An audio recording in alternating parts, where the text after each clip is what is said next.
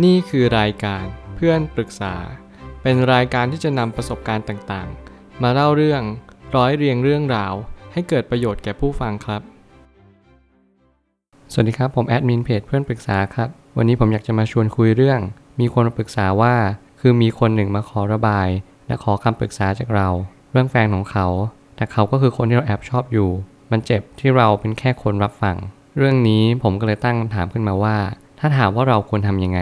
ก็ต้องตอบว่าทำความดีกับเขาต่อไป เรื่องนี้เราไม่สามารถทำอะไรได้นอกจากนี้จริง ๆ แต่การที่เราทำความดีนำให้เรารู้ว่าอย่างน้อยเรารักเขาเป็นหรือเปล่า หรือเรารักเขาไม่เป็นเลย หลายคนอาจจะสงสัยว่าเฮ้ยอย่างนี้เราแอบชอบอย่างนี้ต่อไปจะดีเหรอเราควรจะบอกเขาดีไหมหรือเราควรจะเก็บเอาไว้ อันนี้ก็ต้องดูแต่ละสถานการณ์ว่าเขาเป็นคนยังไง ถ้าเกิดสมมติว่าเขาเป็นคนที่ไม่มีความ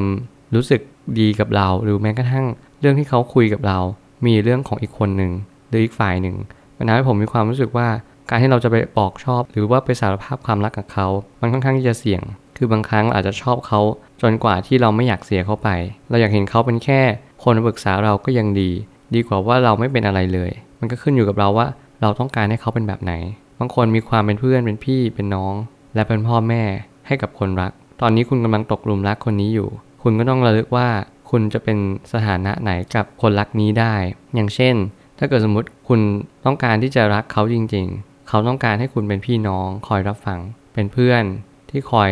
ดูแลอยู่ห่างๆ ผมคิดว่ามันอาจจะเป็นประโยชน์ก็ได้ เราอย่าเพิ่งไปนั่งคิดว่ามันจะต้องเป็นคนรักอย่างเดียว หรือแม้กระทั่งเป็นคนที่คอยให้คำปรึกษาในทิศทางที่ดีก็คือเป็นพ่อแม่สำหรับเขา ผมเชื่อว่าสถานะต่างๆ เนี่ย มันกำลังบอกว่าเรามีวุฒิภาวะทางอารมณ์แค่ไหน เราสามารถจัดการอารมณ์ได้แค่ไหน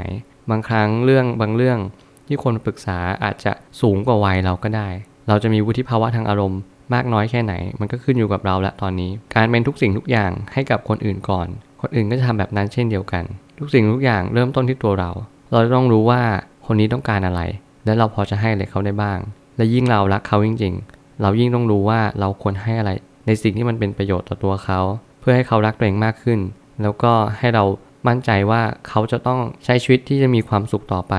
หลังจากนี้อย่างแน่นอน เราก็ต้องมั่นใจว่าสิ่งที่เราพูดเป็นประโยชน์กับตัวเขาร้อยเปอร์เซ็นต์กว่าที่เราจะฝึกฝนตนเองเป็นถึงขนาดนั้น มันก็สำคัญมาก ๆ ที่เราจะต้องหาความรู้แล้วก็เรียนรู้ที่จะรับฟังเขาให้มาก ๆ อาจจะฟังพี่อ้อยพี่ชอ็อตหรือแม้กระทั่งคนอื่น ๆ เพื่อให้เรารู้ว่าเออปัญหาความรักนี่มันแก้ยังไงนะพอเราแก้ปัญหาความรักคนนี้ได้ เราก็เริ่มจัดการปัญหาความรักของเราแล้วว่าเรารู้สึกไงต่อเขา เพราะว่าบางทีการฟังปัญหาความรักมากๆ มันก็ทำให้เราเรียนรู้ที่จะปรับตัวความรักได้เช่นกัน บางทีการที่เรารักใครมันอาจจะไม่จำเป็นต้องเป็นคนรัก เป็นที่ปรึกษาก็พอใจแล้ว คุณมีความรู้สึกแบบนี้อยู่ในใจบ้างหรือเปล่า ถ้าเกิดสมมติคุณต้องการเป็นคนรักอย่างเดียว ทุกครั้งที่คุณให้คำปรึกษามันเจ็บปวดทรมานมากๆ ผมว่าคุณอาจจะไม่เหมาะกับการเป็นที่ปรึกษา คุณอาจจะเหมาะกับการแค่เป็นคนรัก แต่คุณก็จะสอบตกในความสัมพันธ์อยู่ดี เพราะว่าอะไร เพราะว่าในความสัมพันธ์ คุณเป็นคนรักอย่างเดียวไม่พอ คุณต้องเป็นที่ปรึกษาให้กับคนรักคุณด้วย มันคือการที่เราสารสัมพันธ์ต่อไป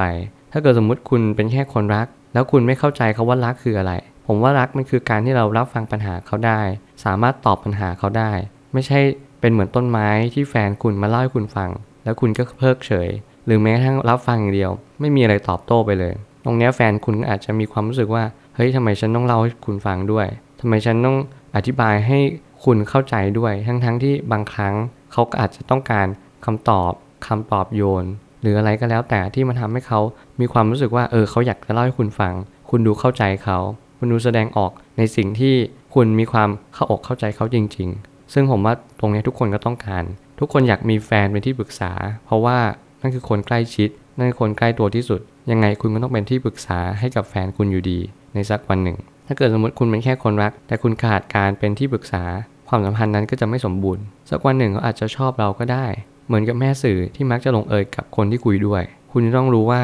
การคุยกับเขา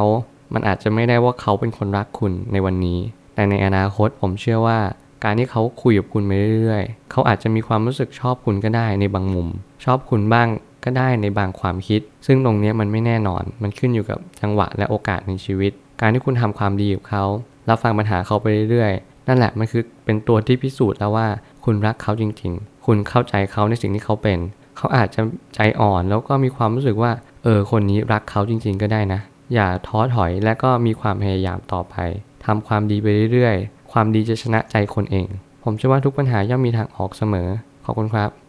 รวมถึงคุณสามารถแชร์ประสบการณ์ ผ่านทาง Facebook Twitter และ YouTube และอย่าลืมติด hashtag เพื่อนปรึกษาหรือ f r ร e n d t a l k a ด้วยนะครับ